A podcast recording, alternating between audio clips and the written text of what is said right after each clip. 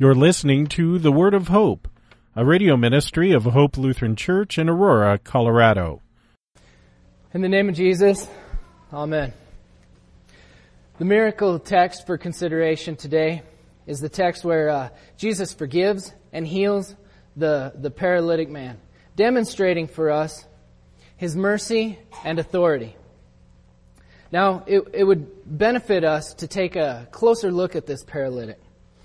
Because uh, from verse 2, we can see that this person wasn't somewhat paralyzed. He wasn't just paralyzed from the waist down. He was completely paralyzed, completely immobilized. He can't sit up. He can't scratch, couldn't wave. He was as paralyzed as a corpse. Now this is very important to point out because given that time, the belief was that the worse one was afflicted, the greater the sinner they had to be. It was believed that the only way one could end up uh, meant that they end up in such a paralysis meant that they had done some horrible offenses towards God. So this person, because of their offenses, was a person to be avoided or even looked down upon. They were most certainly not to be pitied because they brought these issues on themselves. Now, this might seem harsh to us, but it, it, was similar to their line of thinking was like this person had an infectious disease. And even worse yet, they invited this disease upon themselves because they knew what would cause something like this. But yet they, they chose to sin and offend God anyway. Now, this line of thinking comes from Psalm 38, where David says, For your arrows have sunk into me, and your hand has come down on me. There is no soundness in my flesh. Because of your indignation, there is no health in my bones because of my sin. For my iniquities have gone over my head like a heavy burden. They are too heavy for me. My wounds stink and fester because of my foolishness. So, given this setting, this paralytic is the bottom of the barrel. The state he's in and his burden is because of sin, but like they thought, it's an incorrect thinking to think it is because of his own personal sin. Now, if, to, to get what this would be like, Think if uh, Jesus came to this paralytic and these people, these people brought the paralytic to Jesus. Now, to us, this would be like, say, the president was coming to town. Would we grab the dirtiest, stinkiest person, the uh, clothes torn, or, you know, just what society would say is, uh, substandard? Would we grab that person and rush it over to, rush them over to the president? No, I don't think we would. If the president or some popular, famous person were coming to town, we'd put on suits, dresses, get the kids all cleaned up, wash the car. We would do anything we could to, to look better to this person.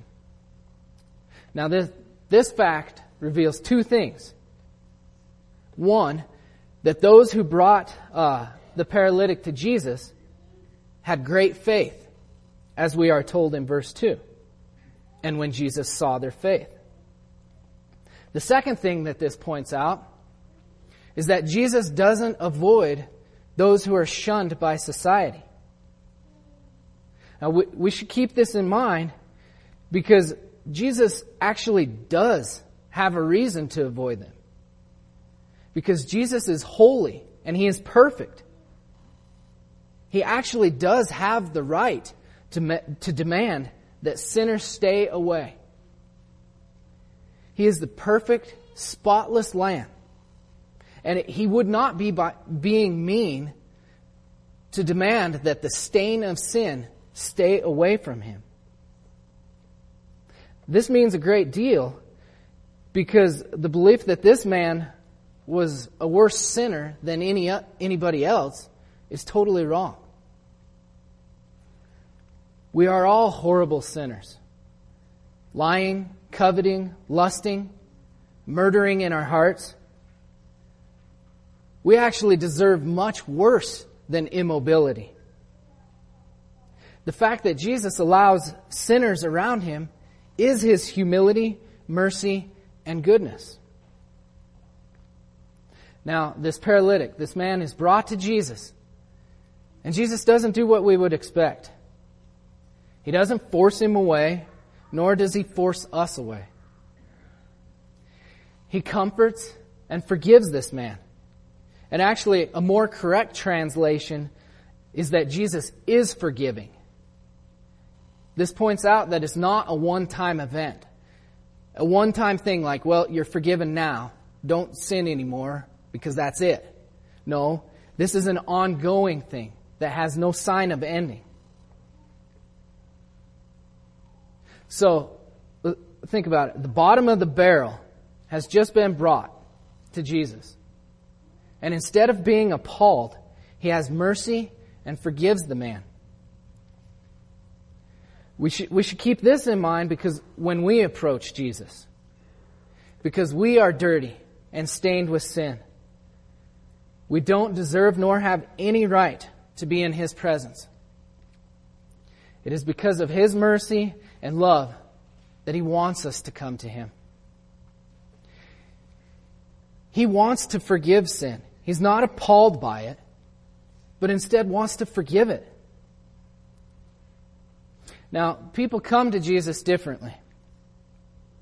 And how one approaches Jesus matters as, as is revealed in the reading. Because you, you have the, the sinful paralytic. Jesus shows this person mercy and healing. But this happens in front of the scribes. Now, the scribes, after seeing this and hearing what Jesus says, they're appalled and they question who he is and what authority he has to say these things. Now, it's these people that Jesus corrects. Because a polished exterior doesn't fool our Lord. In verse 2 and 3, Jesus shows us that he cuts right to the heart of man. In verse 2, we are told when Jesus sees their faith. Then again in verse 3, we're told Jesus knowing their thoughts. Jesus sees what's going on in our hearts and responds differently. To those with faith, no matter how sinful and dirty, he gives mercy. Actually, he wants those crushed by sin. Because the more beat up and troubled we are, the more we need him. And he gives himself for that exact reason. He's there to comfort us, to heal us, and to forgive us. Now, Jesus looks into the thoughts of those who are questioning his authority and who he is. And he responds to them with verse 3, or verse 4. Why do you think evil in your hearts? So, after being accused of blasphemy, our Lord addresses his accusers. He sets out to prove his authority to these doubters. So he poses the question regarding the ease of forgiving sins or telling one to walk. And this question is really, it's just a setup so that the doubters and we may know that the Son of Man has authority on earth to forgive sins. The easier thing to say is that sins are forgiven. It's easier to say, not to do. The reason it is easier to say it is because there's no, there's no means by which one can test whether sins have really been forgiven or not. So the harder thing to say is that the paralyzed man should stand and walk. This is harder to say because it can be tested. They can actually see if the man really is healed and can walk. Now, Jesus isn't concerned with what's harder or easier because he has the authority to make both statements. Now, all this is done to point to the fact that Jesus has the authority to forgive sins. Maybe to help clear this up is forgiveness is invisible.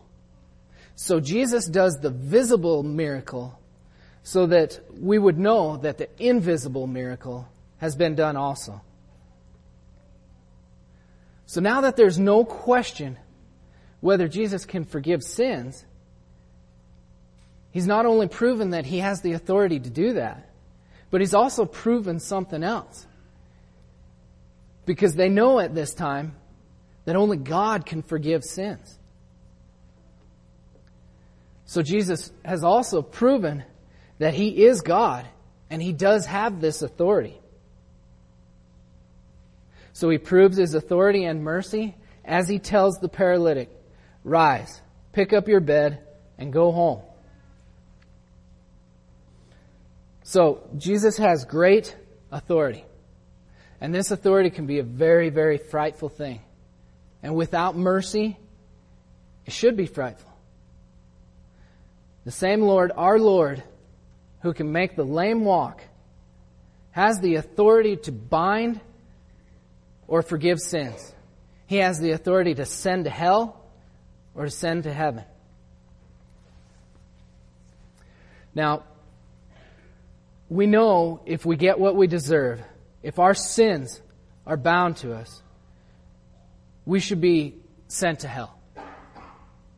And this is exactly what we have earned for ourselves. So the Lord would be just and he would be right to do this. He has the authority, as we just heard, and when considered alone, it is feared. But, but, in light of his mercy and humility, the his authority isn't something to be feared. Because his death on the cross stands in place of what we deserve. So he has the authority to bind or forgive sins, and he does. He actually does bind sins. He binds them to himself. He takes our sins and he binds them to himself. He takes the punishment that we deserve. And it's because of his mercy and his love that he does this. So now he comes without condemnation or judgment. He comes only with mercy and love. When the crowd saw it, they were afraid, and they glorified God, who had given such authority to men. This is the only response that they can have to what the Lord has done. This is the only response that we can have to what the Lord has done. Everybody looks on fear because we all know what we deserve. And we can, we can only glorify God because of His mercy for not giving us what we deserve. Then they, they also glorify Him for bringing this authority to men. That, that God would humble Himself and come to a sinful world, come to those who by nature hate Him. How can we do anything but glorify Him?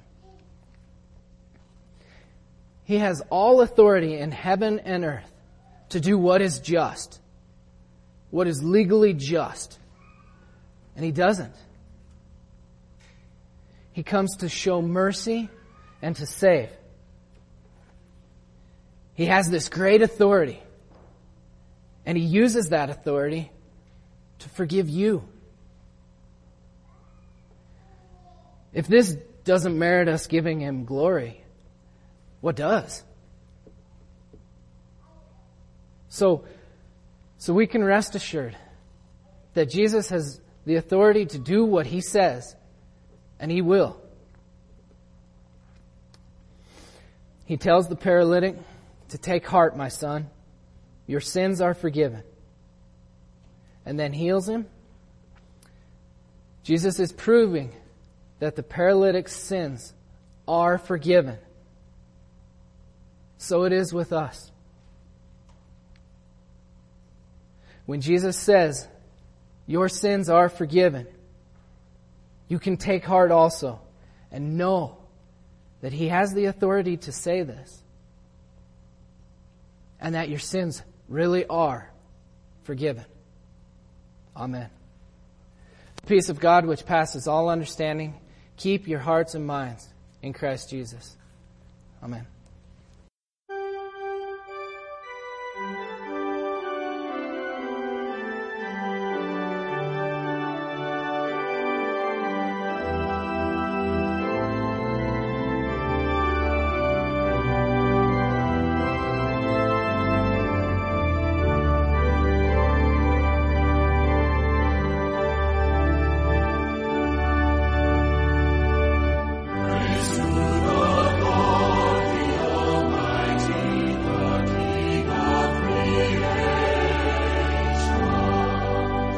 We hope you were blessed by today's word of hope. Hope Lutheran Church is located at 1345 Macon Street in Aurora, Colorado. Their weekly schedule is as follows. Sunday morning worship at 9:15, adult Bible class and youth Sunday school at 10:45 a.m. On Tuesday mornings there is a matin service at 8:30 a.m. with a Bible class to follow at 9:30 a.m. You can find out more about Hope Lutheran Church at www.hope-aurora.org. That's www.hope-aurora.org. Until next time, may the Lord bless you and keep you in His grace.